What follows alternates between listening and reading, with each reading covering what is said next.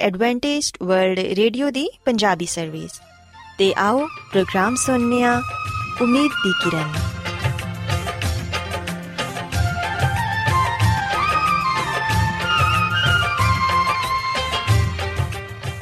ਸਾਥਿਓ, ਮੈਂ ਤੁਹਾਡੀ ਮੇਜ਼ਬਾਨ ਫਰਾਜ਼ ਸਲੀਮ, ਪ੍ਰੋਗਰਾਮ ਉਮੀਦ ਦੀ ਕਿਰਨ ਦੇ ਨਾਲ ਤੁਹਾਡੀ ਖidmat 'ਚ ਹਾਜ਼ਰ ਹਾਂ। ਮੇਰੇ ਵੱਲੋਂ ਪ੍ਰੋਗਰਾਮ ਸੁਣਨ ਵਾਲੇ ਸਾਰੇ ਸਾਥੀਆਂ ਨੂੰ ਮੇਰਾ ਪਿਆਰ ਭਰਾ ਸਲਾਮ, ਕਬੂਲ ਹੋਏ। ਸਾਥਿਓ ਉਮੀਦ ਕਰਨੀਆ ਕਿ ਤੁਸੀਂ ਸਾਰੇ ਖੁਦਾ ਤਾਲਾ ਦੇ ਫਜ਼ਲੋ ਕਰਮ ਨਾਲ ਖੈਰੀਅਤ ਨਾਲ ਹੋ ਤੇ ਸਾਡੀ ਇਹ ਦੁਆ ਹੈ ਕਿ ਤੁਸੀਂ ਸਦਾ ਖੁਸ਼ ਰਹੋ ਸਲਾਮਤ ਰਹੋ ਤੇ ਖੁਦਾ ਤਾਲਾ ਤੁਹਾਨੂੰ ਆਪਣੀਆਂ ਬਹੁਤ ਸਾਰੀਆਂ ਬਰਕਤਾਂ ਨਾਲ ਨਵਾਜ਼ੇ ਸਾਥਿਓ ਇਸ ਤੋਂ ਪਹਿਲਾਂ ਕਿ ਅੱਜ ਦੇ ਪ੍ਰੋਗਰਾਮ ਨੂੰ ਸ਼ੁਰੂ ਕੀਤਾ ਜਾਏ ਮੈਂ ਚਾਹਾਂਗੀ ਕਿ ਸਭ ਤੋਂ ਪਹਿਲੇ ਤੁਸੀਂ ਪ੍ਰੋਗਰਾਮ ਦੀ ਤਫਸੀਲ ਸੁਣ ਲਵੋ ਤੇ ਅੱਜ ਦੇ ਪ੍ਰੋਗਰਾਮ ਦੀ ਤਫਸੀਲ ਕੁਝ ਇਸ ਤਰ੍ਹਾਂ ਹੈ ਕਿ ਪ੍ਰੋਗਰਾਮ ਦਾ ਆਗਾਜ਼ ਇੱਕ ਗੀਤ ਨਾਲ ਹੋਏਗਾ ਤੇ ਗੀਤ ਦੇ ਬਾਅਦ ਸਿਹਤ ਦਾ ਪ੍ਰੋਗਰਾਮ ਤੰਦਰੁਸਤੀ, ਹਜ਼ਾਰ ਨਿਮਤ ਤੁਹਾਡੀ ਖidmat 'ਚ ਪੇਸ਼ ਕੀਤਾ ਜਾਏਗਾ ਤੇ ਸਿਹਤ ਦੇ ਹਵਾਲੇ ਤੋਂ ਤੁਹਾਨੂੰ ਮਫੀਦ مشਵਰੇ ਦਿੱਤੇ ਜਾਣਗੇ, ਜਿਨ੍ਹਾਂ ਤੇ ਅਮਲ ਕਰਕੇ ਤੁਸੀਂ ਨਾ ਸਿਰਫ ਆਪਣੀ, ਬਲਕਿ ਆਪਣੇ ਖਾਨਦਾਨ ਦੀ ਸਿਹਤ ਦਾ ਵੀ ਖਿਆਲ ਰੱਖ ਸਕਦੇ ਹੋ। ਤੇ ਸਾਥੀਓ, ਪ੍ਰੋਗਰਾਮ ਦੇ ਆਖਿਰ 'ਚ ਖੁਦਾ ਦੇ ਖਾਦਮ ਅਜ਼ਮਤ ਇਮਨੁਅਲ ਖੁਦਾਵੰਦ ਦੇ ਅਲਾਹੀ ਪਾਕਲਾਮ ਚੋਂ ਪੇਗਾਮ ਪੇਸ਼ ਕਰਨਗੇ। ਉਮੀਦ ਕਰਨੀਆ ਕਿ ਅੱਜ ਦੇ ਪੈਗਾਮ ਦੇ ਜ਼ਰੀਏ ਯਕੀਨਨ ਤੁਸੀਂ ਖੁਦਾਵੰਦ ਕੋਲੋਂ ਬਰਕਤ ਪਾਓਗੇ ਸੋ ਆਓ ਸਾਥੀਓ ਪ੍ਰੋਗਰਾਮ ਦਾ ਆਗਾਜ਼ ਇਸ ਰੂਹਾਨੀ ਗੀਤ ਨਾਲ ਕਰਨੇ ਆ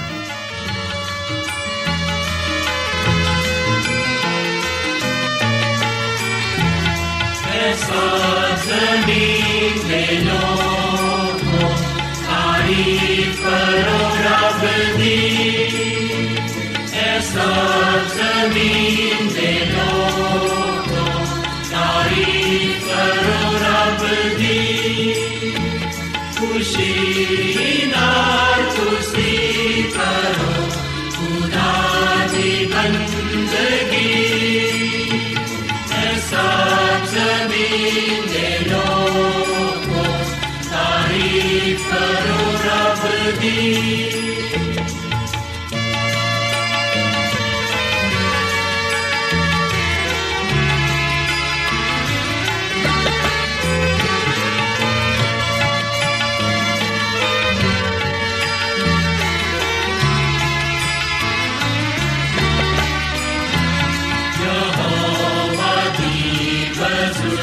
Jesus, the Lord.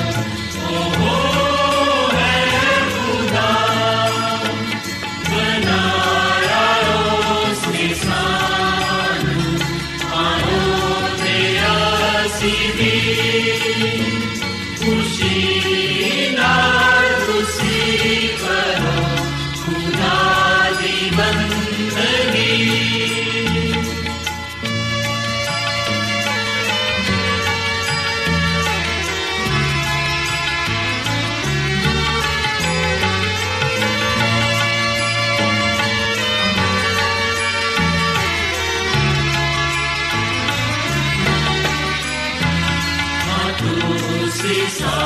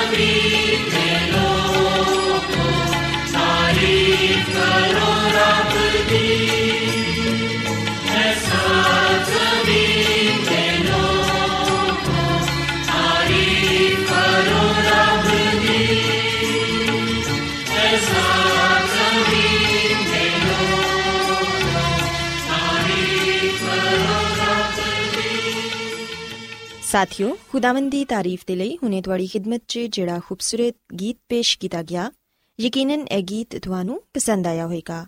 ਤੇ ਹੁਣ ਵੇਲਾ ਹੈ ਕਿ ਸਿਹਤ ਦਾ ਪ੍ਰੋਗਰਾਮ ਤੰਦਰੁਸਤੀ ਹਜ਼ਾਰ ਨਿਮਤ ਤੁਹਾਡੀ ਖidmat 'ਚ ਪੇਸ਼ ਕੀਤਾ ਜਾਏ।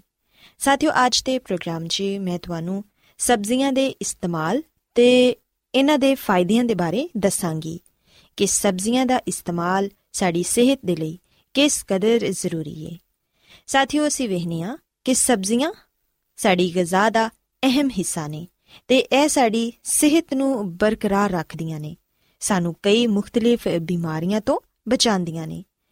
ਤੇ ਸਬਜ਼ੀਆਂ ਦੇ ਇਸਤੇਮਾਲ ਦੇ ਜ਼ਰੀਏ ਅਸੀਂ ਕੁਦਰਤੀ ਤੌਰ ਤੇ ਸ਼ਿਫਾ ਪਾਨੇ ਆ ਇਹਨਾਂ 'ਚ ਬਹੁਤ ਸਾਰੇ ਕੀਮਤੀ ਅਜਜ਼ਾ ਹੁੰਦੇ ਨੇ, ਜਿਹੜੇ ਕਿ ਸਾਡੇ ਜਿਸਮ ਦੀ ਨਸ਼ੋ-ਨੁਮਾ ਕਰਦੇ ਨੇ। ਸਾਥੀਓ, ਸਬਜ਼ੀਆਂ ਦੀ ਅਹਿਮੀਅਤ ਦਾ ਅੰਦਾਜ਼ਾ ਉਹਨਾਂ 'ਚ ਪਾਈ ਜਾਣ ਵਾਲੀ ਮਾਦਨੀਆਤ ਤੇ ਹਿਆਤੀਨ ਦੀ ਮਕਦਾਰ ਤੋਂ ਲੱਗਦਾ ਹੈ ਹਿਆਤੀਨ ਯਾਨੀ ਕਿ ਵਿਟਾਮਿਨ A, B ਤੇ C ਇਹ तमाम ਹਿਆਤੀਨ ਸਬਜ਼ੀਆਂ 'ਚ ਕਸਰਤ ਨਾਲ ਮੌਜੂਦ ਹੁੰਦੀਆਂ ਨੇ ਲੇਕਿਨ ਸਾਥੀਓ ਸਬਜ਼ੀਆਂ ਨੂੰ ਗਲਤ ਤਰੀਕੇ ਨਾਲ ਪਕਾਣਾ ਜਾਂ ਲਾਪਰਵਾਹੀ ਨਾਲ ਜ਼ਿਆਦਾ ਅਰਸੇ ਤੱਕ ਉਹਨਾਂ ਨੂੰ ਮਹਿਫੂਜ਼ ਰੱਖਣਾ ਉਹਨਾਂ ਦੇ ਕੀਮਤੀ ਅਜਜ਼ਾ ਨੂੰ ਤਬਾਹ ਕਰ ਦਿੰਦਾ ਹੈ ਸਾਥੀਓ ਅਸੀਂ ਵੇਖਨੀਆ ਕਿ ਸਬਜ਼ੀਆਂ ਦੀਆਂ ਬਹੁਤ ਸਾਰੀਆਂ ਕਿਸਮਾਂ ਹੁੰਦੀਆਂ ਨੇ ਸਬਜ਼ੀ ਚਾਹੇ ਕਿਸੇ ਵੀ ਸ਼ਕਲ 'ਚ ਕਿਉਂ ਨਾ ਹੋਏ, ਇਹ ਗਜ਼ਾਇਤ ਦਾ ਜ਼ਰੀਆ ਬਣਦੀ ਏ ਸਾਥੀਓ, ਕਈ ਲੋਕ ਕਹਿੰਦੇ ਨੇ ਕਿ ਸਬਜ਼ ਰੰਗ ਦੀ ਜਿਹੜੀ ਸਬਜ਼ੀ ਹੁੰਦੀ ਏ, ਉਹ ਸਾਡੀ ਸਿਹਤ ਦੇ ਲਈ ਜ਼ਿਆਦਾ ਫਾਇਦੇਮੰਦ ਹੁੰਦੀ ਏ। ਪਰ ਐਸਾ ਨਹੀਂ, ਬਲਕਿ ਸਬਜ਼ ਰੰਗ ਦੀ ਸਬਜ਼ੀ ਦੇ ਨਾਲ-ਨਾਲ ਐਸੀਆਂ ਸਬਜ਼ੀਆਂ ਵੀ ਸਾਡੀ ਸਿਹਤ ਦੇ ਲਈ ਫਾਇਦੇਮੰਦ ਨੇ, ਜਿਨ੍ਹਾਂ 'ਚ ਕਾਰਬੋਹਾਈਡਰੇਟਸ ਹੁੰਦੇ ਨੇ, ਯਾਨੀ ਕਿ ਨਿਸ਼ਾਸਤਾ ਹੁੰਦਾ ਏ। ਇਹਨਾਂ ਸਬਜ਼ੀਆਂ 'ਚ ਆਲੂ, ਚਿਕੰਦਰ ਤੇ ਫਲੀਆਂ ਵਗੈਰਾ ਸ਼ਾਮਿਲ ਨੇ। ਇਹ ਨਾ ਸਿਰਫ ਸਾਨੂੰ ਕਾਰਬੋਹਾਈਡਰੇਟਸ ਹੀ ਮੁਹੱਈਆ ਕਰਦੀਆਂ ਨੇ, ਬਲਕਿ ਜਿਸਮ ਦੇ ਲਈ ਤਵਾਨਾਈ ਦਾ ਜ਼ਰੀਆ ਵੀ ਬਣਦੀਆਂ ਨੇ। ਸਾਥੀਓ, ਸਬਜ਼ੀਆਂ ਦੀ ਗਿਜ਼ਾਇਤ ਦਾ ਜ਼ਿਆਦਾ ਤੋਂ ਜ਼ਿਆਦਾ ਫਾਇਦਾ ਉਠਾਉਣ ਦੇ ਲਈ ਜਿੱਥੋਂ ਤੱਕ ਮੁਮਕਿਨ ਹੋਏ, ਉਹਨਾਂ ਨੂੰ ਕੱਚਾ ਇਸਤੇਮਾਲ ਕਰਨਾ ਚਾਹੀਦਾ ਹੈ। ਯਾਨੀ ਕਿ ਐਸੀਆਂ ਸਬਜ਼ੀਆਂ ਜਿਹੜੀਆਂ ਕਿ ਤੁਸੀਂ ਕੱਚੀਆਂ ਖਾ ਸਕਦੇ ਹੋ, ਉਹਨਾਂ ਨੂੰ ਸਲਾਦ ਦੇ ਤੌਰ ਤੇ ਜ਼ਰੂਰ ਇਸਤੇਮਾਲ ਕਰੋ। ਤੇ ਸਲਾਦ ਬਣਾਉਣ ਦੇ ਲਈ ਇਹ ਗੱਲ ਯਾਦ ਰੱਖੋ ਕਿ ਹਮੇਸ਼ਾ ਤਾਜ਼ਾ ਸਬਜ਼ੀਆਂ ਇਸਤੇਮਾਲ ਕਰੋ। ਸਾਥੀਓ, ਜਦੋਂ ਵੀ ਕਿਸੇ ਵੀ ਸਬਜ਼ੀ ਦਾ ਇਸਤੇਮਾਲ ਕਰੋ, ਸਭ ਤੋਂ ਪਹਿਲੇ ਉਹਨੂੰ ਅੱਛੀ ਤਰ੍ਹਾਂ ਧੋ ਲਵੋ ਤੇ ਉਹਦੇ ਬਾਅਦ ਉਹਨੂੰ ਇਸਤੇਮਾਲ ਕਰੋ। ਸਬਜ਼ੀਆਂ ਪਕਾਉਣ ਦੇ ਲਈ ਜ਼ਿਆਦਾ ਪਾਣੀ ਇਸਤੇਮਾਲ ਨਾ ਕਰੋ। ਪਾਲਕ ਤੇ ਹੋਰ ਐਸੀਆਂ ਸਬਜ਼ੀਆਂ ਜਿਹੜੀਆਂ ਕਿ ਅਕਸਰ ਸਬਜ਼ ਰੰਗ ਦੀਆਂ ਹੁੰਦੀਆਂ ਨੇ, ਉਹ ਬਗੈਰ ਪਾਣੀ ਦੇ ਵੀ ਪਕਾਈਆਂ ਜਾਂਦੀਆਂ ਨੇ। ਇਹਨਾਂ 'ਚ ਇਜ਼ਾਫੀ ਪਾਣੀ ਪਾਣ ਦੀ ਜ਼ਰੂਰਤ ਨਹੀਂ ਹੁੰਦੀ। ਸਾਥੀਓ, ਸਬਜ਼ੀਆਂ ਪਕਾਉਂਦਿਆਂ ਹੋਇਆਂ ਬਰਤਨ ਦਾ ਢੱਕਣ ਕਮ ਤੋਂ ਕਮ ਹਟਾਓ ਤਾਂ ਕਿ ਉਹਦੀ ਭਾਪ ਜ਼ਾਇਆ ਨਾ ਹੋਏ ਜਿਸ ਕਦਰ ਮੁਮਕਿਨ ਹੋਏ, ਸਬਜ਼ੀਆਂ ਨੂੰ ਅੱਗ ਤੇ ਘੱਟ ਤੋਂ ਘੱਟ ਵਕਤ ਤੱਕ ਪਕਾਇਆ ਜਾਏ। ਜ਼ਿਆਦਾ ਦੇਰ ਤੱਕ ਉਹਨਾਂ ਨੂੰ ਨਾ ਪਕਾਇਆ ਜਾਏ, ਸਿਰਫ ਉਨਾ ਹੀ ਪਕਾਇਆ ਜਾਏ ਜਿੰਦੇ 'ਚ ਉਹ ਨਰਮ ਹੋ ਜਾਣ ਤੇ ਸਬਜ਼ੀ ਆਸਾਨੀ ਨਾਲ ਚਬਾਈ ਜਾ ਸਕੇ। ਸਾਥੀਓ, ਯਾਦ ਰੱਖੋ ਕਿ ਸਬਜ਼ੀਆਂ 'ਚ ਮੌਜੂਦ ਗਿਜ਼ਾਈ ਅਜਜ਼ਾ ਨੂੰ ਜ਼ਾਇਆ ਹੋਣ ਤੋਂ ਬਚਾਉਣ ਦੇ ਲਈ ਜ਼ਰੂਰੀ ਹੈ ਕਿ ਉਹਨਾਂ ਨੂੰ ਆਪਣੇ ਪਾਣੀ 'ਚ ਹੀ ਧੀਮੀ ਆਂਚ ਤੇ ਪਕਾਇਆ ਜਾਏ। ਉਹਨਾਂ ਦੇ ਪਾਣੀ ਨੂੰ ਜ਼ਾਇਆ ਨਾ ਕੀਤਾ ਜਾਏ। ਅਗਰ ਸਬਜ਼ੀਆਂ ਨੂੰ ਜ਼ਿਆਦਾ ਪਾਣੀ ਜਾਂ ਜ਼ਿਆਦਾ ਦੇਰ ਤੱਕ ਪਕਾਇਆ ਜਾਏ, ਤੇ ਉਹਨਾਂ ਦੀ ਗਿਜ਼ਾਈ ਤੇ ਤਿੱਬੀ ਅਫਾਦੀਅਤ ਖਤਮ ਹੋ ਜਾਂਦੀ ਹੈ ਸਾਥੀਓ ਸੀ ਵਹਿਨੀਆਂ ਕਿ ਸਬਜ਼ੀਆਂ 'ਚ ਬਹੁਤ ਸਾਰੇ ਸ਼ਿਫਾ ਬਖਸ਼ ਅਜਜ਼ਾ ਹੁੰਦੇ ਨੇ। ਕੁਝ ਸਬਜ਼ੀਆਂ ਤੇ ਮੁxtਲਿਫ ਬਿਮਾਰੀਆਂ ਦੇ ਇਲਾਜ 'ਚ ਵੀ ਕਾਰਾਮਦ ਹੁੰਦੀਆਂ ਨੇ। ਜਿਵੇਂ ਕਿ ਗਾਜਰ ਖੂਨ ਦੇ ਲਈ ਬਹੁਤ ਅੱਛੀ ਏ। ਪਾਲਕ ਦੀ ਇੱਕ ਪਲੇਟ ਗੁਰਦੇ ਦੀ ਤਕਲੀਫ 'ਚ ਸ਼ਿਫਾ ਬਖਸ਼ ਹੁੰਦੀ ਏ। ਸਲਾਦ ਜਾਂ ਸਾਗ ਬੇਖੁਆਬੀ ਦੇ ਇਲਾਜ ਦੇ ਲਈ ਫਾਇਦੇਮੰਦ ਹੈ ਇਹਦੇ ਇਲਾਵਾ ਖਾਂਸੀ, ਜ਼ੁਕਾਮ, ਕਬਜ਼ ਤੇ ਹੋਰ ਵੀ ਕਈ ਬਿਮਾਰੀਆਂ ਨੇ ਜਿਨ੍ਹਾਂ ਦਾ ਇਲਾਜ ਸਬਜ਼ੀਆਂ ਦੇ ਇਸਤੇਮਾਲ ਨਾਲ ਕੀਤਾ ਜਾ ਸਕਦਾ ਹੈ। ਬਦਹਜ਼ਮੀ, ਜਿਗਰ ਦੀ ਸੁਸਤੀ ਦੂਰ ਕਰਨ ਦੇ ਲਈ ਮੇਥੀ ਦੇ ਪੱਤੇ ਫਾਇਦੇਮੰਦ ਨੇ। ਲਸਣ, ਦਿਲ ਦੀਆਂ ਬਿਮਾਰੀਆਂ ਬਲੱਡ ਪ੍ਰੈਸ਼ਰ ਤੇ ਸ਼ੂਗਰ ਦੀ ਬਿਮਾਰੀ 'ਚ ਫਾਇਦੇਮੰਦ ਹੈ ਸਾਥੀਓ, ਲਸਣ ਦਾ ਇਸਤੇਮਾਲ ਖੂਨ 'ਚ ਕੋਲੇਸਟ੍ਰੋਲ ਦੀ ਮਕਦਾਰ ਨੂੰ ਵੀ ਘੱਟ ਕਰਦਾ ਹੈ ਤੇ ਖੂਨ ਨੂੰ ਗਾੜਾ ਹੋਣ ਤੋਂ ਵੀ ਰੋਕਦਾ ਹੈ। ਸੋ ਅਸੀਂ ਵੇਖਨੇ ਆ ਕਿ ਸਬਜ਼ੀਆਂ ਦੇ ਬਹੁਤ ਸਾਰੇ ਫਾਇਦੇ ਨੇ। ਅਗਰ ਅਸੀਂ ਇਹਨਾਂ ਨੂੰ ਆਪਣੀ ਗਿਜ਼ਾ ਦਾ ਜ਼ਿਆਦਾ ਤੋਂ ਜ਼ਿਆਦਾ ਹਿੱਸਾ ਬਣਾਵਾਂਗੇ, ਤੇ ਫਿਰ ਯਕੀਨਨ ਅਸੀਂ ਸਿਹਤ ਤੇ ਤੰਦਰੁਸਤੀ ਪਾ ਸਕਾਂਗੇ। ਸਾਥੀਓ, ਖੁਦਾਵੰਦ ਦੀ ਖਾਦਮਾ, ਮਿਸਿਸ ਐਲਨ ਜੀ ਵਾਈਟ, ਆਪਣੀ ਕਿਤਾਬ ਸ਼ਿਫਾ ਦੇ ਚਸ਼ਮੇ, ਇਹਦੇ ਸਫਾ ਨੰਬਰ 268 'ਚ ਇਹ ਲਿਖਦੀ ਏ ਕਿ ਸਾਡੇ ਬਦਨ ਦੀ ਤਾਮੀਰ ਤੇ ਸਾਖਤ ਦਾ ਇਨਸਾਰ ਉਸ ਗਿਜ਼ਾ ਤੇ ਵੀ ਜਿਹੜੀ ਕਿ ਅਸੀਂ ਖਾਣੇ ਆ ਸੋ ਅਸੀਂ ਵੇਖਨੇ ਆ ਕਿ ਸਾਡੇ ਬਦਨ ਦੀ ਤਾਮੀਰ ਦਾ ਇਨਸਾਰ ਸਾਡੀ ਗਿਜ਼ਾ ਤੇ ਹੁੰਦਾ ਹੈ ਅਗਰ ਅਸੀਂ ਆਪਣੀ ਗਿਜ਼ਾ ਨੂੰ ਬਿਹਤਰ ਬਣਾਵਾਂਗੇ ਸਾਡੀ ਗਿਜ਼ਾ ਮਤਵਾਜ਼ਨ ਹੋਏਗੀ ਤੇ ਫਿਰ ਯਕੀਨਨ ਅਸੀਂ ਸਿਹਤਮੰਦ ਬਦਨ ਦੇ ਮਾਲਿਕ ਹੋਵਾਂਗੇ ਸਾਥੀਓ ਅਗਰ ਅਸੀਂ ਬਾਈਬਲ ਮੁਕੱਦਸ ਚੋਂ ਪਦਾਇਸ਼ ਦੀ ਕਿਤਾਬ ਇਹਦੇ ਪਹਿਲੇ ਬਾਪ ਦੀ 29ਵੀਂ ਆਇਤ ਨੂੰ ਪੜ੍ਹੀਏ ਤੇ ਇੱਥੇ ਵੀ ਇਹ ਲਿਖਿਆ ਹੈ ਕਿ ਮੈਂ तमाम ਰੂਹੇ ਜ਼ਮੀਨ ਦੀ ਕੁੱਲ ਬੀਜਦਾਰ ਸਬਜ਼ੀ ਤੇ ਹਰ ਦਰਖਤ ਜਿੰਦੇ 'ਚ ਉਹਦਾ ਬੀਜਦਾਰ ਫਲ ਹੋਏ ਤੁਹਾਨੂੰ ਦੇਣਾ ਵਾ ਇਹ ਤੁਹਾਡੇ ਖਾਣ ਨੂੰ ਹੋਣ। ਸੋ ਸਾਥੀਓ ਸਿਵਹਨੀਆ ਕਿ ਇੱਥੇ ਵੀ ਖੁਦਾਵੰਦ ਖੁਦਾ ਨੇ ਸਾਨੂੰ ਇਹ ਫਰਮਾਇਆ ਹੈ ਕਿ ਬੀਜਦਾਰ ਸਬਜ਼ੀ ਤੁਹਾਨੂੰ ਖਾਣ ਨੂੰ ਦੇਣਾ ਵਾ। ਸੋ ਅਸੀਂ ਵੇਖਨੀਆ ਕਿ ਖੁਦਾਵੰਦ ਨੇ ਇਬਤਦਾ 'ਚ ਜਦੋਂ ਹਜ਼ਰਤ ਆਦਮ ਤੇ ਹਵਾ ਨੂੰ ਬਣਾਇਆ ਤੇ ਉਹਨਾਂ ਨੂੰ ਬੀਜਦਾਰ ਸਬਜ਼ੀ ਦਿੱਤੀ, ਜਿਹੜੀ ਕਿ ਹਰ ਤਰ੍ਹਾਂ ਨਾਲ ਸਿਹਤ ਦੇ ਲਈ ਫਾਇਦੇਮੰਦ ਸੀ। ਸੋ ਉਹ ਸਬਜ਼ੀ ਤੇ ਉਹ ਫਲ ਅੱਜ ਸਾਡੇ ਲਈ ਵੀ ਨੇ। ਤਾਂ ਕਿ ਅਸੀਂ ਵੀ ਉਹਨਾਂ ਦਾ ਇਸਤੇਮਾਲ ਕਰਕੇ ਇੱਕ ਅੱਛੀ ਤੇ ਸਿਹਤਮੰਦ ਜ਼ਿੰਦਗੀ گزار ਸਕੀਏ ਸੋ ਸਾਥੀਓ ਮੈਂ ਉਮੀਦ ਕਰਨੀ ਆ ਕਿ ਤੁਹਾਨੂੰ ਅੱਜ ਸਿਹਤ ਦੀਆਂ ਗੱਲਾਂ ਪਸੰਦ ਆਈਆਂ ਹੋਣਗੀਆਂ ਤੇ ਸਬਜ਼ੀਆਂ ਨੂੰ ਤੁਸੀਂ ਆਪਣੀ ਗਿਜ਼ਾ ਦਾ ਹਿੱਸਾ ਬਣਾ ਕੇ ਯਕੀਨਨ ਇੱਕ ਅੱਛੀ ਤੇ ਲੰਬੀ ਜ਼ਿੰਦਗੀ گزار ਪਾਓਗੇ ਮੇਰੀ ਇਹ ਦੁਆ ਹੈ ਕਿ ਖੁਦਾਵੰਦ ਖੁਦਾ ਤੁਹਾਡੇ ਨਾਲ ਹੋਣ ਤੇ ਤੁਹਾਨੂੰ ਸਾਰਿਆਂ ਨੂੰ ਸਿਹਤ ਤੇ ਤੰਦਰੁਸਤੀ عطا ਫਰਮਾਵੇ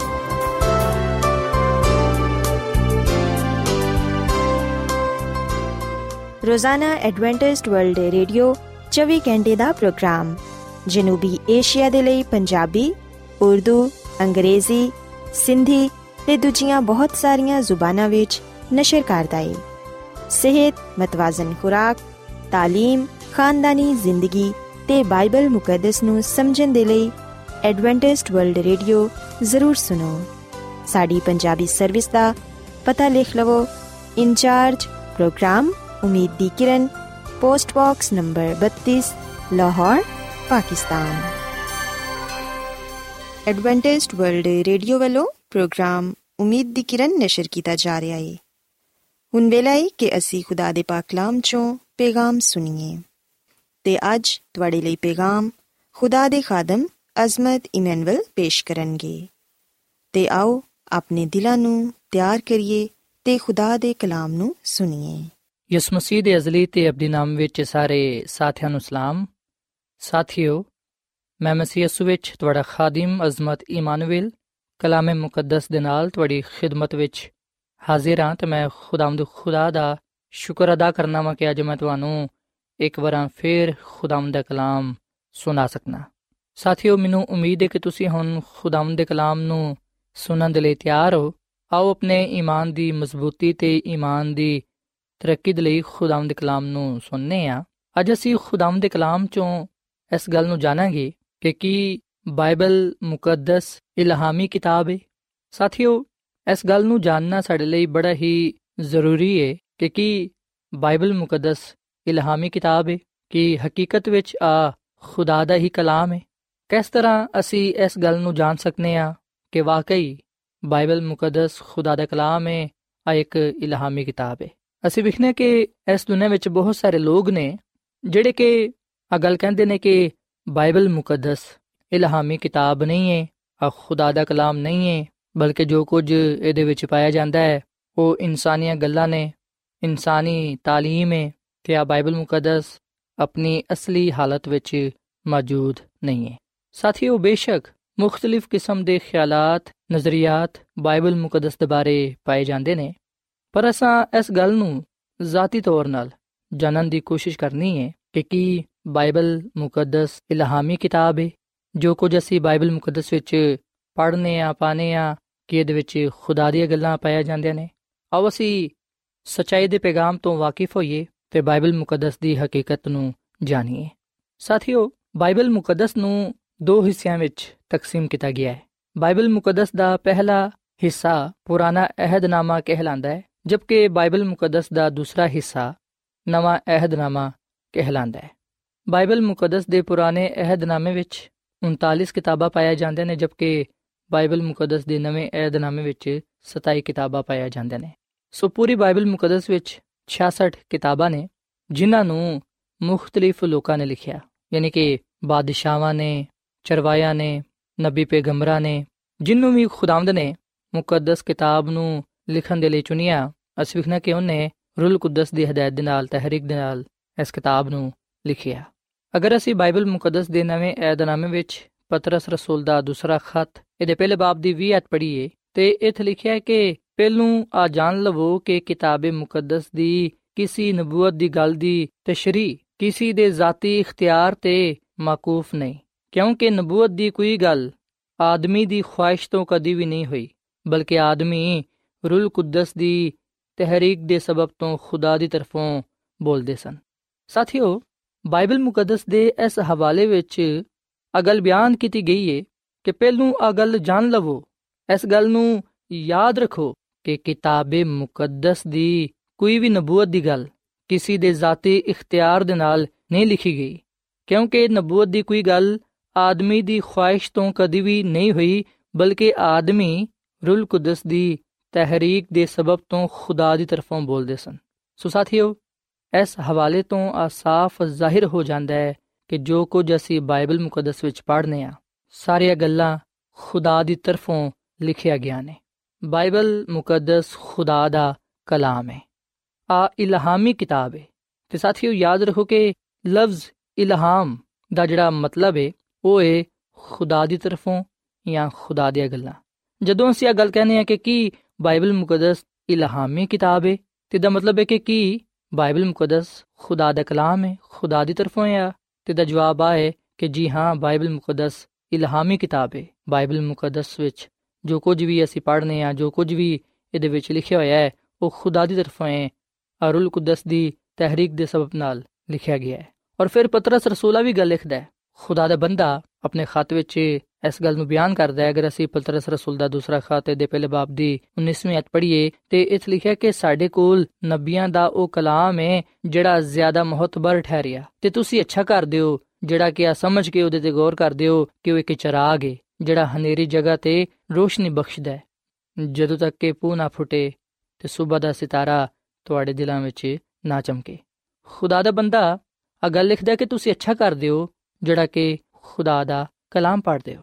ਕਿਉਂਕਿ ਸਾਡੇ ਕੋਲ ਉਹ ਕਲਾਮ ਹੈ ਜਿਹੜਾ ਜ਼ਿਆਦਾ ਮਹਤਬਰ ਠਹਿਰਿਆ ਸਾਥੀਓ, ਯਾਦ ਰੱਖੋ ਕਿ ਪੂਰੀ ਦੁਨੀਆ ਵਿੱਚ ਸਭ ਤੋਂ ਜ਼ਿਆਦਾ ਪੜ੍ਹੀ ਜਾਣ ਵਾਲੀ ਕਿਤਾਬ ਬਾਈਬਲ ਮੁਕੱਦਸ ਹੈ ਲੋਕ ਸਭ ਤੋਂ ਜ਼ਿਆਦਾ ਬਾਈਬਲ ਮੁਕੱਦਸ ਨੂੰ ਪੜ੍ਹਦੇ ਨੇ, ਇਹਦੀ ਤਹਿਕੀਕ ਕਰਦੇ ਨੇ, ਇਹਦੀਆਂ ਗੱਲਾਂ ਤੇ ਗੁਰੂ ਖੋਸ ਕਰਦੇ ਨੇ, ਜਿਹੜੇ ਲੋਕ ਬਾਈਬਲ ਮੁਕੱਦਸ ਨੂੰ ਪੜ੍ਹਦੇ ਨੇ, ਯਕੀਨਨ ਉਹ ਸਚਾਈ ਤੋਂ ਵਾਕਿਫ ਹੁੰਦੇ ਨੇ। ਖੁਦਾ ਦਾ ਕਲਾਮ ਇੱਕ ਚਰਾਗ ਹੈ ਜਿਹੜਾ ਹਨੇਰੀ ਜਗ੍ਹਾ ਤੇ ਰੋਸ਼ਨੀ ਬਖਸ਼ਦਾ ਹੈ। ਹਜ਼ਰਤ ਦਾਊਦ ਕਹਿੰਦਾ ਹੈ, ਜ਼ਬੂਰ 119 ਤੇ ਦੀ 105 ਆਇਤ ਵਿੱਚ ਕਿ ਖੁਦਾ, ਤੇਰਾ ਕਲਾਮ ਮੇਰੇ ਕਦਮਾਂ ਦੇ ਲਈ ਚਿਰਾਗ ਤੇ ਰਾਹ ਦੇ ਲਈ ਰੋਸ਼ਨੀ ਹੈ। ਸਾਥੀਓ, ਅਸਾਂ ਬਾਈਬਲ ਮੁਕੱਦਸ ਚੋਂ ਇਸ ਗੱਲ ਨੂੰ ਪੜ੍ਹਿਆ ਹੈ, ਇਸ ਗੱਲ ਨੂੰ ਵੇਖਿਆ ਹੈ ਕਿ ਹਕੀਕਤ ਵਿੱਚ ਬਾਈਬਲ ਮੁਕੱਦਸ ਖੁਦਾ ਦਾ ਕਲਾਮ ਹੈ। ਆ ਇੱਕ ਇਲਹਾਮੀ ਕਿਤਾਬ ਹੈ। ਬਾਈਬਲ ਮੁਕੱਦਸ ਵਿੱਚ ਲਿਖੇ ਜਾਣ ਵਾਲੇ ਅਲਫਾਜ਼ਾਂ ਵਿੱਚ ਜਿਹੜਾ ਪੈਗਾਮ ਪਾਇਆ ਜਾਂਦਾ ਹੈ, ਉਹ ਸਾਡੀ ਰੂਹਾਨੀ ਤਰੱਕੀ ਦੇ ਲਈ ਹੈ। ਬਾਈਬਲ ਮੁਕੱਦਸ ਪਾਕ ਕਿਤਾਬ ਹੈ ਅਗਰ ਅਸੀਂ ਪਲੂਸ ਰਸੂਲ ਦਾ ਦੂਸਰਾ ਖਤ ਤਮੋਥੀਅਸ ਦੇ ਨਾਮ ਦੇ ਤਿੰਨ ਬਾਬ ਦੀ 15ਵੀਂ ਅਧ ਪੜ੍ਹੀਏ ਤੇ ਇਥੇ ਲਿਖਿਆ ਕਿ ਤੂੰ ਬਚਪਨ ਤੋਂ ਹੀ ਉਹਨਾਂ ਪਾਕ ਨਵਿਸ਼ਤਿਆਂ ਤੋਂ ਵਾਕਿਫ ਹੈ ਜਿਹੜੇ ਤੈਨੂੰ ਯਿਸੂ ਮਸੀਹ ਤੇ ਈਮਾਨ ਲਿਆਉਣ ਤੋਂ ਨਜਾਤ ਹਾਸਲ ਕਰਨ ਦੇ ਲਈ ਦਨਾਈ ਬਖਸ਼ ਸਕਦੇ ਨੇ ਸਾਥੀਓ ਇਸ ਹਵਾਲੇ ਵਿੱਚ ਜਿਹੜੀ ਪਹਿਲੀ ਗੱਲ ਬਿਆਨ ਕੀਤੀ ਗਈ ਹੈ ਉਹ ਹੈ ਕਿ ਆਪਾਕ ਨਵਿਸ਼ਤੇ ਯਾਨੀ ਕਿ ਆਪਾਕ ਕਿਤਾਬ ਹੈ ਆਪਾਕ ਕਲਾਮ ਇਸ ਲਈ ਹੈ ਕਿਉਂਕਿ ਇਹ ਖੁਦਾ ਦੀ ਤਰਫੋਂ ਹੈ ਇਹਦੇ ਵਿੱਚ ਖੁਦਾ ਦੇ ਗੱਲਾਂ ਪਾਏ ਜਾਂਦੇ ਨੇ। ਸੋ ਬਾਈਬਲ ਕੋਈ ਆਮ ਕਿਤਾਬ ਨਹੀਂ ਹੈ, ਬਲਕਿ ਆ ਖਾਸ ਪਾਕ ਕਿਤਾਬ ਹੈ। ਅਸੀਂ ਹਮੇਸ਼ਾ ਇਸ ਗੱਲ ਨੂੰ ਯਾਦ ਰੱਖੀਏ ਕਿ ਬਾਈਬਲ ਮੁਕੱਦਸ ਪਾਕ ਕਿਤਾਬ ਹੈ ਆ ਖੁਦਾ ਦਾ ਕਲਾਮ ਹੈ, ਜਿਹੜਾ ਕਿ ਸਾਨੂੰ ਦਿੱਤਾ ਗਿਆ ਹੈ। ਸਾਥੀਓ, ਪਲੂਸ ਰਸੂਲ ਆ ਵੀ ਗੱਲ ਦੱਸਦਾ ਹੈ ਕਿ ਸਾਨੂੰ ਆ ਪਾਕ ਕਲਾਮ, ਮੁਕੱਦਸ ਕਿਤਾਬ ਕਿਉਂ ਦਿੱਤੀ ਗਈ ਹੈ? ਲਿਖਿਆ ਕਿ ਤੂੰ ਬਚਪਨ ਤੋਂ ਹੀ ਉਹਨਾਂ ਪਾਕ ਨਵਿਸ਼ਤਿਆਂ ਤੋਂ ਵਾਕਿਫ ਹੈ, ਜਿਹੜਾ ਤੈਨੂੰ ਯਿਸੂ ਮਸੀਹ ਤੇ ਈਮਾਨ ਲਿਆਉਣ ਤੋਂ ਨਿਜਾਤ ਹਾਸਲ ਕਰਨ ਲਈ ਦਨਾਈ ਬਖਸ਼ ਸਕਦਾ ਹੈ। ਸੋ ਬਾਈਬਲ ਮੁਕੱਦਸ ਦੇ ਇਸ ਹਵਾਲੇ ਤੋਂ ਸਾਫ਼ ਜ਼ਾਹਿਰ ਹੁੰਦਾ ਹੈ ਕਿ ਆਪਾ ਕਿਤਾਬ, ਮੁਕੱਦਸ ਕਿਤਾਬ, ਬਾਈਬਲ ਮੁਕੱਦਸ ਇਸ ਲਈ ਸਾਡੇ ਕੋਲ ਮੌਜੂਦ ਹੈ ਤਾਂ ਕਿ ਅਸੀਂ ਇਹਨੂੰ ਪੜ੍ਹੀਏ, ਇਹਦਾ ਮਤਾਲਾ ਕਰੀਏ ਤੇ ਯਿਸੂ ਮਸੀਹ ਤੇ ਈਮਾਨ ਲਿਆਈਏ ਤਾਂ ਕਿ ਅਸੀਂ ਨਿਜਾਤ ਪਾ ਸਕੀਏ, ਹਮੇਸ਼ਾ ਦੀ ਜ਼ਿੰਦਗੀ ਹਾਸਲ ਕਰ ਸਕੀਏ। ਸੋ ਸਿਰਫ ਬਾਈਬਲ ਮੁਕੱਦਸ ਹੀ ਸਾਨੂੰ ਨਿਜਾਤ ਦਾ ਰਸਤਾ ਦੱਸਦੀ ਹੈ। ਬਾਈਬਲ ਮੁਕੱਦਸ ਵਿੱਚ ਹੀ ਸਾਡੇ ਲਈ ਨਵੀਂ ਜ਼ਿੰਦਗੀ ਦਾ ਪੈਗਾਮ ਪਾਇਆ ਜਾਂਦਾ ਹੈ। ਅਬਦੀ ਖੁਸ਼ਖਬਰੀ ਪਾਈ ਜਾਂਦੀ ਹੈ। ਬਾਈਬਲ ਮੁਕੱਦਸ ਸਾਨੂੰ ਯਿਸੂ ਮਸੀਹ ਦੇ ਬਾਰੇ ਦੱਸਦੀ ਹੈ ਤਾਂ ਕਿ ਅਸੀਂ ਯਿਸੂ ਮਸੀਹ ਤੇ ਇਮਾਨ ਲਿਆ ਕੇ ਨਜਾਤ ਹਾਸਲ ਕਰੀਏ ਹਮੇਸ਼ਾ ਦੀ ਜ਼ਿੰਦਗੀ ਨੂੰ ਪਾਈਏ ਸਾਥੀਓ ਬਾਈਬਲ ਮੁਕੱਦਸ ਦਾ ਮਕਸਦ ਹੈ ਕਿ ਅਸੀਂ ਯਿਸੂ ਮਸੀਹ ਤੇ ਇਮਾਨ ਲਿਆਈਏ ਯਿਸੂ ਮਸੀਹ ਨੂੰ ਜ਼ਿਆਦਾ ਤੋਂ ਜ਼ਿਆਦਾ ਜਾਣੀਏ ਤਾਂ ਕਿ ਅਸੀਂ ਕਾਮਿਲ ਨਜਾਤ ਹਾਸਲ ਕਰੀਏ ਹਮੇਸ਼ਾ ਦੀ ਜ਼ਿੰਦਗੀ ਨੂੰ ਪਾਈਏ ਤਸਵੀਰ ਨੇ ਕਿ ਬਾਈਬਲ ਮੁਕੱਦਸ ਨੂੰ ਪੜਨ ਨਾਲ ਅਸੀਂ ਦਨਾਈ ਪਾਣੇ ਆ ਹਕਮਤ ਪਾਣੇ ਆ ਤੇ ਜਿਹੜੀ ਹਕਮਤ ਦਨਾਈ ਅਸੀਂ ਬਾਈਬਲ ਮੁਕੱਦਸ ਚੋਂ ਪਾਣੇ ਆ ਸਾਨੂੰ ਖੁਦਾ ਦੀ ਤਰਫੋਂ ਹੀ ਮਿਲਦੀ ਹੈ ਆ ਦੁਨਿਆਵੀ ਹਕਮਤ ਤੇ ਦਨਾਈ ਨਹੀਂ ਹੈ ਬਲਕਿ ਆ ਆਸਮਾਨੀ ਹੈ। ਸਾਥੀਓ ਪਲੂਸ ਰਸੂਲਾ ਵੀ ਗੱਲ ਲਿਖਦਾ ਹੈ ਕਿ ਹਰ ਇੱਕ ਸਹੀਫਾ ਜਿਹੜਾ ਖੁਦਾ ਦੇ ਇਲਹਾਮ ਤੋਂ ਹੈ, ਤਾਲੀਮ ਤੇ ਇਲਜ਼ਾਮ ਤੇ ਸਲਾਹ ਤੇ ਰਾਸਤਬਾਜ਼ੀ ਵਿੱਚ ਤਰਬੀਅਤ ਕਰਨ ਦੇ ਲਈ ਫਾਇਦਾਮੰਦ ਵੀ ਹੈ। ਸੋ ਇਸ ਵਿਖਨੇ ਕਿ ਖੁਦਾਵੰਦ ਦਾ ਕਲਾਮ ਸਾਨੂੰ ਇਸ ਲਈ ਦਿੱਤਾ ਗਿਆ ਹੈ, ਬਾਈਬਲ ਮੁਕੱਦਸ ਇਸ ਲਈ ਸਾਡੇ ਕੋਲੇ ਤਾਂ ਕਿ ਅਸੀਂ ਇਹਨੂੰ ਪੜ੍ਹ ਕੇ ਖੁਦਾ ਦੇ ਬਾਰੇ ਜਾਣੀਏ। ਅਸੀਂ ਗੁਨਾਹ ਤੋਂ ਦੂਰ ਰਹਿ ਸਕੀਏ, ਆਪਣੀ ਇਸਲਾਹ ਕਰ ਸਕੀਏ, ਸਾਡੇ ਅੰਦਰ ਜਿਹੜੀਆਂ ਕਮੀ ਕਮਜ਼ੋਰੀਆਂ ਪਾਏ ਜਾਂਦੇ ਨੇ, ਉਹਨਾਂ ਨੂੰ ਦੂਰ ਕਰ ਸਕੀਏ, ਆਪਣੇ ਆਪ ਨੂੰ ਦਰੁਸਤ ਕਰ ਸਕੀਏ। ਤੇ ਰਾਸਤਬਾਜ਼ੀ ਵਿੱਚ ਤਰਬੀਅਤ ਪਾ ਕੇ ਆਪਣੇ ਆਪ ਨੂੰ ਖੁਦਾ ਦੇ ਹਜ਼ੂਰ ਕਾਮਿਲ ਬਣਾਈਏ ਲਿਖਿਆ ਕਿ ਤਾਂ ਕਿ ਮਰਦ ਖੁਦਾ ਕਾਮਿਲ ਬਣੇ ਤੇ ਹਰ ਇੱਕ ਨੇਕ ਕੰਮ ਦੇ ਲਈ ਬਿਲਕੁਲ ਤਿਆਰ ਹੋ ਜਾਏ ਸਾਥੀਓ ਖੁਦਾਵੰਦ ਚਾਹੁੰਦਾ ਕਿ ਅਸੀਂ ਕਾਮਿਲ ਬਣੀਏ ਤੇ ਕਾਮਿਲ ਅਸੀਂ ਉਸ ਵੇਲੇ ਹੀ ਬਣ ਸਕਨੇ ਆ ਜਦੋਂ ਅਸੀਂ ਬਾਈਬਲ ਮੁਕੱਦਸ ਨੂੰ ਪੜਾਂਗੇ ਦਾ ਮਤਾਲਾ ਕਰਾਂਗੇ ਇਸ ਕਲਾਮ ਤੇ ਅਮਲ ਕਰਾਂਗੇ ਸੋ ਸਾਨੂੰ ਖੁਦਾਵੰਦ ਦਾ ਸ਼ੁਕਰ ਅਦਾ ਕਰਨਾ ਚਾਹੀਦਾ ਕਿ ਉਹਨੇ ਸਾਨੂੰ ਆਪਣਾ ਕਲਾਮ عطا ਫਰਮਾਇਆ ਹੈ ਬਾਈਬਲ ਮੁਕੱਦਸ ਵਿੱਚ ਖੁਦਾ ਦੀਆਂ ਗੱਲਾਂ ਪਾਇਆ ਜਾਂਦੇ ਨੇ ਬਾਈਬਲ ਮੁਕੱਦਸ ਦੇ ਜ਼ਰੀਏ ਖੁਦਾਵੰਦ ਸਾਡੇ ਨਾਲ ਹਮਕਲਾਮ ਹੁੰਦਾ ਹੈ, ਖੁਦਾਵੰਦ ਸਾਡੇ ਨਾਲ ਗੱਲਬਾਤ ਕਰਦਾ ਹੈ। ਸੋ ਅਸੀਂ ਰੋਜ਼ਾਨਾ ਖੁਦਾ ਦੀਆਂ ਗੱਲਾਂ ਨੂੰ ਸੁਣ ਸਕਨੇ ਆ ਉਹਦੀ ਕੁਰਬਤ ਨੂੰ ਹਾਸਲ ਕਰ ਸਕਨੇ ਆ ਔਰ ਫਿਰ ਸਾਥੀਓ ਇਤ ਮੈਂ ਤੁਹਾਨੂੰ ਆ ਵੀ ਗੱਲ ਦੱਸਣਾ ਚਾਹਾਂਗਾ ਕਿ ਬਾਈਬਲ ਮੁਕੱਦਸ ਕਿਤਾਬ ਹੈ। ਮੁਕੱਦਸ ਦਾ ਜਿਹੜਾ ਮਤਲਬ ਹੈ, ਉਹ ਹੈ ਅਲੱਗਾ ਕੀਤਾ ਜਾਣਾ। ਆ ਮੁਕੱਦਸ ਕਿਤਾਬ ਦੂਜੀਆਂ ਕਿਤਾਬਾਂ ਤੋਂ ਅਲੱਗਾ ਹੈ। ਆ ਮੁਕੱਦਸ ਕਿਤਾਬ ਦੂਜੀਆਂ ਕਿਤਾਬਾਂ ਤੋਂ ਮੁxtਲਿਫ ਹੈ, ਕਿਉਂਕਿ ਇਹਦੇ ਵਿੱਚ ਜ਼ਿੰਦਗੀ ਦਾ ਪੈਗਾਮ ਪਾਇਆ ਜਾਂਦਾ ਹੈ। ਨਜਾਤ ਦਾ ਪੈਗਾਮ ਪਾਇਆ ਜਾਂਦਾ ਹੈ। ਇਸ ਮੁਕੱਦਸ ਕਿਤਾਬ ਵਿੱਚ ਅਸੀਂ ਖੁਦਾ ਦੇ ਬਾਰੇ ਪੜ੍ਹਨੇ ਆ ਖੁਦਾ ਦੇ ਗੱਲਾਂ ਸੁਣਨੇ ਆ ਯਿਸੂ ਮਸੀਹ ਦੇ ਬਾਰੇ ਜਾਣਨੇ ਆ ਤੇ ਇਸ ਗੱਲ ਨੂੰ ਵੀ ਸਿੱਖਣ ਵਾਲੇ ਬਣਨੇ ਆ ਕਿ ਖੁਦਾਵੰਦ ਕਿਸ ਤਰ੍ਹਾਂ ਸਾਡੇ ਜ਼ਰੀਏ ਕੰਮ ਕਰਦਾ ਹੈ। ਬਾਈਬਲ ਮੁਕੱਦਸ ਹਮ ਦੱਸਦੀ ਹੈ ਕਿ ਖੁਦਾਵੰਦ ਨੇ ਮਾਜ਼ੀ ਵਿੱਚ ਕੀ ਕੀਤਾ ਹੈ ਤੇ ਮੌਜੂਦਾ ਦੌਰ ਵਿੱਚ ਕੀ ਕੁਝ ਕਰਨ ਦੀ ਹੈ ਤੇ ਮੁਸਤਕਬਲ ਵਿੱਚ ਕੀ ਕੁਝ ਕਰੇਗਾ। ਸਾਥੀਓ, ਬਾਈਬਲ ਮੁਕੱਦਸ ਵਰਗੀ ਕਿਤਾਬ ਸਾਨੂੰ ਇਸ ਦੁਨੀਆਂ ਵਿੱਚ ਕਿਧਰੇ ਵੀ ਨਹੀਂ ਮਿਲੇਗੀ। ਬਾਈਬਲ ਮੁਕੱਦਸ ਖੁਦਾ ਦਾ ਲਾ ਤਬਦੀਲ ਕਲਾਮ ਹੈ ਔਰ ਖੁਦਾ ਦਾ ਮੁਕੰਮਲ ਪੈਗਾਮ ਹੈ ਇਹਨੂੰ ਪੜਨ ਵਾਲੇ, ਇਹਨੂੰ ਸੁਣਨ ਵਾਲੇ ਤੇ ਇਹਦੇ ਤੇ ਅਮਲ ਕਰਨ ਵਾਲੇ ਮੁਬਾਰਕ ਨੇ, ਖੁਸ਼ ਨਸੀਬ ਨੇ। ਅਗਰ ਅਸੀਂ ਮੁਕਾਸ਼ਵਾ ਦੀ ਕਿਤਾਬ ਇਹਦੇ ਪਹਿਲੇ ਬਾਬ ਦੀ ਤੀਜੀ ਐਤ ਪੜ੍ਹੀਏ ਤੇ ਇਥੇ ਲਿਖਿਆ ਹੈ ਕਿ ਇਸ ਨਬੂਵਤ ਦੀ ਕਿਤਾਬ ਦਾ ਪੜਨ ਵਾਲਾ ਤੇ ਇਹਨੂੰ ਸੁਣਨ ਵਾਲੇ ਤੇ ਜੋ ਕੁਝ ਇਹਦੇ ਵਿੱਚ ਲਿਖਿਆ ਹੈ, ਇਹਦੇ ਤੇ ਅਮਲ ਕਰਨ ਵਾਲੇ ਮੁਬਾਰਕ ਨੇ, ਕਿਉਂਕਿ ਵੇਲਾ ਨਜ਼ਦੀਕ ਹੈ ਸੋ ਸਾਥੀਓ, ਅਸੀਂ ਇੱਥੇ ਆ ਗੱਲ ਪੜਨ ਵਾਲੇ ਬਣਨੇ ਆ ਕਿ ਜਿਹੜੇ ਲੋਕ ਬਾਈਬਲ ਮੁਕੱਦਸ ਨੂੰ, ਪੜ੍ਹਦੇ ਨੇ, ਸੁਣਦੇ ਨੇ, ਇਹਦੇ ਤੇ ਅਮਲ ਕਰਦੇ ਨੇ, ਉਹ ਮੁਬਾਰਕ ਨੇ, ਉਹ ਖੁਸ਼ਨਸੀਬ ਨੇ। ਜਦਕਿ ਅਸੀਂ ਵੇਖਣਾ ਕਿ ਕਿਸੇ ਹੋਰ ਕਿਤਾਬ ਦੇ ਬਾਰੇ ਆ ਗੱਲ ਨਹੀਂ ਲਿਖੀ ਹੋਈ। ਸਿਰਫ ਬਾਈਬਲ ਮੁਕੱਦਸ ਦੇ ਬਾਰੇ ਅਸੀਂ ਇਸ ਗੱਲ ਨੂੰ ਜਾਣਨ ਵਾਲੇ ਬਣਨੇ ਆ ਕਿ ਜਿਹੜੇ ਲੋਕ ਇਹਨੂੰ ਪੜ੍ਹਦੇ ਨੇ, ਇਹਨੂੰ ਸੁਣਦੇ ਨੇ ਤੇ ਖਾਸ ਤੌਰ ਨਾਲ ਇਹਦੇ ਤੇ ਜਿਹੜੇ ਅਮਲ ਕਰਦੇ ਨੇ, ਉਹ ਮੁਬਾਰਕ ਨੇ। ਸੋ ਸਾਥੀਓ, ਆਓ ਅਸੀਂ ਬਾਈਬਲ ਮੁਕੱਦਸ ਨੂੰ ਖੁਦਾ ਦਾ ਕਲਾਮ ਜਾਣਦੇ ਹੋਇਆਂ ਇਹਨੂੰ ਪੜ੍ਹੀਏ, ਇਹਨੂੰ ਸੁਣੀਏ, ਇਹਦੇ ਤੇ ਅਮਲ ਕਰੀਏ ਤਾਂ ਕਿ ਅਸੀਂ ਖੁਦਾ ਦੀ ਕਾਮਿਲ ਮਰਜ਼ੀ ਨੂੰ ਇਸ ਰੋਹ ਜ਼ਮੀਨ ਤੇ ਪੂਰਾ ਕਰ ਸਕੀਏ, ਉਹਦੇ ਜਲਾਲ ਨੂੰ ਜ਼ਾਹਿਰ ਕਰ ਸਕੀਏ। ਜਦੋਂ ਅਸੀਂ ਬਾਈਬਲ ਮੁਕੱਦਸ ਨੂੰ, ਜਿਹੜਾ ਕਿ ਖੁਦਾ ਦਾ ਕਲਾਮ ਹੈ ਇਹਨੂੰ ਰੋਜ਼ਾਨਾ ਪੜਾਂਗੇ ਸੁਣਾਂਗੇ ਤੇ ਇਹਦੇ ਤੇ ਅਮਲ ਕਰਾਂਗੇ, ਤੇ ਫਿਰ ਯਕੀਨਨ ਅਸੀਂ ਖੁਦਾ ਦੇ ਮਿਆਰ ਤੇ ਵੀ ਪੂਰਾ ਉਤਰਾਂਗੇ। ਖੁਦਾ ਦੇ ਕਲਾਮ ਤੇ ਅਮਲ ਕਰਦੇ ਹੋਇਆਂ, ਉਹਦੇ ਹੁਕਮਾਂ ਤੇ ਚੱਲਦੇ ਹੋਇਆਂ, ਅਸੀਂ ਆਪਣੇ ਆਪ ਨੂੰ ਹਰ ਤਰ੍ਹਾਂ ਦੀ ਬੁਰਾਈ ਤੋਂ, ਹਰ ਤਰ੍ਹਾਂ ਦੇ ਗੁਨਾਹ ਤੋਂ ਬਚਾ ਸਕਾਂਗੇ, ਤੇ ਆਪਣੇ ਆਪ ਨੂੰ ਖੁਦਾਵੰਦ ਵਿੱਚ ਕਾਇਮ ਉਦਾਇਮ ਰੱਖ ਸਕਾਂਗੇ, ਤੇ ਖੁਦਾਵੰਦ ਕੋਲੋਂ ਬਹੁਤ ਸਾਰੀਆਂ ਬਰਕਤਾਂ ਵੀ ਪਾਣ ਵਾਲੇ ਬਣਾਂਗੇ ਸੋ ਅੱਜ ਮੈਂ ਤੁਹਾਡੇ ਅੱਗੇ ਅਪੀਲ ਕਰਨਾ ਵਾ ਕਿ ਤੁਸੀਂ ਰੋਜ਼ਾਨਾ ਖੁਦਾਵੰਦ ਦੇ ਕਲਾਮ ਨੂੰ ਪੜੋ ਸੁਣੋ ਇਹਦੇ ਤੇ ਅਮਲ ਕਰੋ ਤਾਂ ਕਿ ਨਾ ਸਿਰਫ ਤੁਸੀਂ ਬਲਕਿ ਤੁਹਾਡਾ ਘਰਾਨਾ ਵੀ ਖੁਦਾਵੰਦ ਕੋਲੋਂ ਬਰਕਤ ਪਾਏ ਤੇ ਤੁਸੀਂ ਯਿਸੂ ਮਸੀਹ ਤੇ ਇਮਾਨ ਲਿਆਂਦੇ ਹੋਇਆਂ ਉਹਦੇ ਵਿੱਚ ਕਾਮਿਲ ਜ਼ਿੰਦਗੀ گزار ਸਕੋ ਤੇ ਖੁਦਾਵੰਦ ਦੇ ਜਲਾਲ ਨੂੰ ਇਸ ਜ਼ਮੀਨ ਤੇ ਜ਼ਾਹਿਰ ਕਰਨ ਵਾਲੇ ਬਣੋ ਸੋ ਖੁਦਾਵੰਦ ਤੁਹਾਡੇ ਨਾਲ ਹੋਏ ਤੇ ਖੁਦਾਵੰਦ ਤੁਹਾਨੂੰ ਬੜੀ ਬਰਕਤ ਦੇ ਸੋ ਸਾਥੀਓ ਆਖਰ ਵਿੱਚ ਮੈਂ ਤੁਹਾਡੇ ਨਾਲ ਮਿਲ ਕੇ ਦੁਆ ਕਰਨਾ ਚਾਹਨਾ ਵਾਂ ਆਓ ਅਸੀਂ ਆਪਣੇ ਆਪ ਨੂੰ ਖੁਦਾ ਦੇ ਹੱਥਾਂ ਵਿੱਚ ਦਈਏ ਤੇ ਖੁਦਾਵੰਦ ਦੇ ਹਜ਼ੂਰ ਦੁਆ ਕਰੀਏ। ਇਸ ਮਸੀਹ ਵਿੱਚ ਸਾਡੇ ਜ਼ਿੰਦਾ ਆਸਮਾਨੀ ਬਾਪ, ਅਸੀਂ ਤੇਰਾ ਸ਼ੁਕਰ ਅਦਾ ਕਰਨੇ ਆ, ਕਿਉਂਕਿ ਤੂੰ ਹੀ ਤਾਰੀਫ ਤੇ ਤਮਜੀਦ ਦੇ ਲਾਇਕ ਹੈ ਹੈ ਖੁਦਾਵੰਦ, ਤੂੰ ਮੁਬਾਰਕ ਖੁਦਾ ਹੈ ਅਸੀਂ ਇਸ ਵੇਲੇ ਆਪਣੇ ਆਪ ਨੂੰ ਤੇਰੇ ਹੱਥਾਂ ਵਿੱਚ ਦੇਨੇ ਆ, ਤੂੰ ਸਾਨੂੰ ਕਬੂਲ ਫਰਮਾ। ਸਾਡੀ ਗਲਤੀ ਖਤਾਵਾਂ ਨੂੰ ਗੁਨਾਹਾਂ ਨੂੰ ਮਾਫ ਫਰਮਾ, ਕਿਉਂਕਿ ਅਸੀਂ ਇਸ ਗੱਲ ਦਾ ਇਤਰਾਫ ਕਰਨੇ ਆ, ਇਸ ਗੱਲ ਦਾ ਇਕਰਾਰ ਕਰਨੇ ਆ ਕਿ ਅਸੀਂ ਗੁਨਾਹਗਾਰ ਆ। ਸਾਡੀ ਜ਼ਿੰਦਗੀ ਵਿੱਚ ਬਹੁਤ ਸਾਰੀਆਂ ਬੁਰਾਈਆਂ ਪਾਈਆਂ ਜਾਂਦੀਆਂ ਨੇ। ਐ ਖੁਦਾਵੰਦ, ਤੂੰ ਸਾਨੂੰ ਪਾਕ ਸਾਫ਼ ਕਰ ਤੇ ਸਾਨੂੰ ਤੂੰ ਆਪਣੇ ਰਾਸਤੇ ਪਤਾ ਫਰਮਾ। ਐ ਖੁਦਾਵੰਦ ਤੇਰੇ ਅੱਗੇ ਦਰਖਾਸਤ ਕਰਨੇ ਆ ਕਿ ਸਾਨੂੰ ਤੌਫੀਕ ਦੇ ਕੇ ਅਸੀਂ ਰੋਜ਼ਾਨਾ ਤੇਰੇ ਕਲਾਮ ਨੂੰ ਪੜ੍ਹੀਏ ਸੁਣੀਏ ਇਹਦੇ ਤੇ ਅਮਲ ਕਰੀਏ, ਕਿਉਂਕਿ ਤੇਰਾ ਕਲਾਮ ਸਾਨੂੰ ਦੱਸਦਾ ਹੈ ਕਿ ਅਸੀਂ ਕਿਸ ਤਰ੍ਹਾਂ ਦੀ ਜ਼ਿੰਦਗੀ ਇਸ ਦੁਨੀਆਂ ਵਿੱਚ ਗੁਜ਼ਾਰੀਏ, ਤਾਂ ਕਿ ਤੇਰਾ ਜਲਾਲ ਸੜੇ ਜ਼ਿੰਦਗੀਆਂ ਤੋਂ ਜ਼ਾਹਿਰ ਹੋਏ। ਐ ਖੁਦਾਵੰਦ, ਜਦੋਂ ਅਸੀਂ ਤੇਰੇ ਕਲਾਮ ਨੂੰ ਅਪਣਾਨੇ ਆ, ਇਹਦੇ ਤੇ ਅਮਲ ਕਰਨੇ ਆ, ਉਸ ਵੇਲੇ ਅਸੀਂ ਤੇਰੀ ਕਾਮਿਲ ਮਰਜ਼ੀ ਨੂੰ ਪੂਰਾ ਕਰਨ ਵਾਲੇ ਬਣਨੇ ਆ। ਐ ਖੁਦਾਵੰਦ ਆਪਣੇ ਕਲਾਮ ਦੇ ਵਸੀਲੇ ਨਾਲ ਸਾਨੂੰ ਬੜੀ ਬਰਕਤ ਦੇ ਤੇ ਫਜ਼ਲ ਬਖਸ਼ ਕੇ ਅਸੀਂ ਇਸ ਕਲਾਮ ਨੂੰ ਦੁਨੀਆ ਦੇ ਕੋਨੇ-ਕੋਨੇ ਤੱਕ ਪਹੁੰਚਾ ਸਕੀਏ, ਤਾਂ ਕਿ ਜਿੱਥੇ ਗੁਨਾਹ ਦੀ ਤਾਰੀਕੀ ਪਾਈ ਜਾਂਦੀ ਏ, ਉਥੇ ਤੇਰੇ ਕਲਾਮ ਦੇ ਵਿਸਲੇ ਨਾਲ ਰੋਸ਼ਨੀ ਫੈਲ ਜਾਏ। ਐ ਖੁਦਾਮਦ ਮੈਂ ਦੁਆ ਕਰਨਾ ਵਾਂ ਇਹਨਾਂ ਪਰਵਾਂ ਵਾਸਤੇ, ਇਹਨਾਂ ਪੈਨਾਂ ਵਾਸਤੇ, ਇਸ ਜਮਾਤ ਵਾਸਤੇ ਇਹਨਾਂ ਨੂੰ ਤੂੰ ਬੜੀ ਬਰਕਤ ਦੇ, ਅਗਰ ਕੋਈ ਇਹਨਾਂ ਚ ਬਿਮਾਰ ਏ, ਤੇ ਤੂੰ ਉਹਨੂੰ ਸ਼ਿਫਾ ਦੇ, ਸਾਡੀ ਬਿਮਾਰੀਆਂ ਨੂੰ ਦੂਰ ਕਰ ਦੇ। ਐ ਖੁਦਾਵੰਦ, ਅਸੀਂ ਤੇਰਾ ਸ਼ੁਕਰ ਅਦਾ ਕਰਨੇ ਆ ਕਿ ਤੂੰ ਆਪਣੇ ਕਲਾਮ ਦੇ ਜ਼ਰੀਏ ਸਾਡੇ ਨਾਲ ਹਮਕਲਾਮ ਹੋਣਾ ਹੈ ਤੇ ਸਾਡੇ ਦੁਆਵਾਂ ਨੂੰ ਸੁਣ ਕੇ ਉਹਨਾਂ ਦਾ ਜਵਾਬ ਦੇਣਾ ਹੈ ਤੂੰ ਸਾਡੇ ਨਾਲ ਹੋ ਤੇ ਸਾਨੂੰ ਆਪਣੇ ਨਾਲ ਵਫਾਦਾਰ ਰਹਿਣ ਦੀ ਤੌਫੀਕ عطا ਫਰਮਾ ਕਿਉਂਕਿ ਆ ਸਭ ਕੁਝ ਮੰਗ ਲੈਨੇ ਆ ਖੁਦਾਵੰਦ ਦੀ ਮਸੀਹ ਦੇ ਨਾਮ ਵਿੱਚ ਆਮੀਨ ਐਡਵੈਂਟਿਸਟ ਵਰਲਡ ਰੇਡੀਓ ਵੱਲੋਂ ਪ੍ਰੋਗਰਾਮ ਉਮੀਦ ਦੀ ਕਿਰਨ ਨਿਸ਼ਰ ਕੀਤਾ ਜਾ ਰਿਹਾ ਸੀ ਉਮੀਦ ਕਰਨੇ ਆ ਕਿ ਅੱਜ ਦਾ ਪ੍ਰੋਗਰਾਮ ਤੁਹਾਨੂੰ ਪਸੰਦ ਆਇਆ ਹੋਵੇਗਾ ਆਪਣੀ ਦੁਆਇਆ ਦੁਰਖਾਸਤਾਂ ਦੇ ਲਈ ਤੇ ਬਾਈਬਲ ਮੁਕੱਦਸ ਨੂੰ ਜਾਣਨ ਦੇ ਲਈ ਤੁਸੀਂ ਸਾਨੂੰ ਇਸ ਨੰਬਰ ਤੇ WhatsApp ਕਰੋ। ਨੰਬਰ ਨੋਟ ਕਰ ਲਵੋ 001 747 281 2849 ਸਾਥਿਓ, ਤੁਸੀਂ ਸਾਡੇ ਪ੍ਰੋਗਰਾਮ ਇੰਟਰਨੈਟ ਤੇ ਵੀ ਸੁਣ ਸਕਦੇ ਹੋ। ਸਾਡੀ ਵੈਬਸਾਈਟ ਹੈ www.awr.org ਕੱਲ ਇਸੇ ਵੇਲੇ ਤੇ ਇਸੇ ਫ੍ਰੀਕਵੈਂਸੀ ਤੇ ਫਿਰ ਤੁਹਾਡੇ ਨਾਲ ਮੁਲਾਕਾਤ ਹੋਏਗੀ। ਹੁਣ ਆਪਣੀ ਮੇਜ਼ਬਾਨ ਫਰਾਜ਼ ਸਲੀਮ ਨੂੰ ਇਜਾਜ਼ਤ ਦਿਓ। ਖੁਦਾ ਹਾਫਿਜ਼।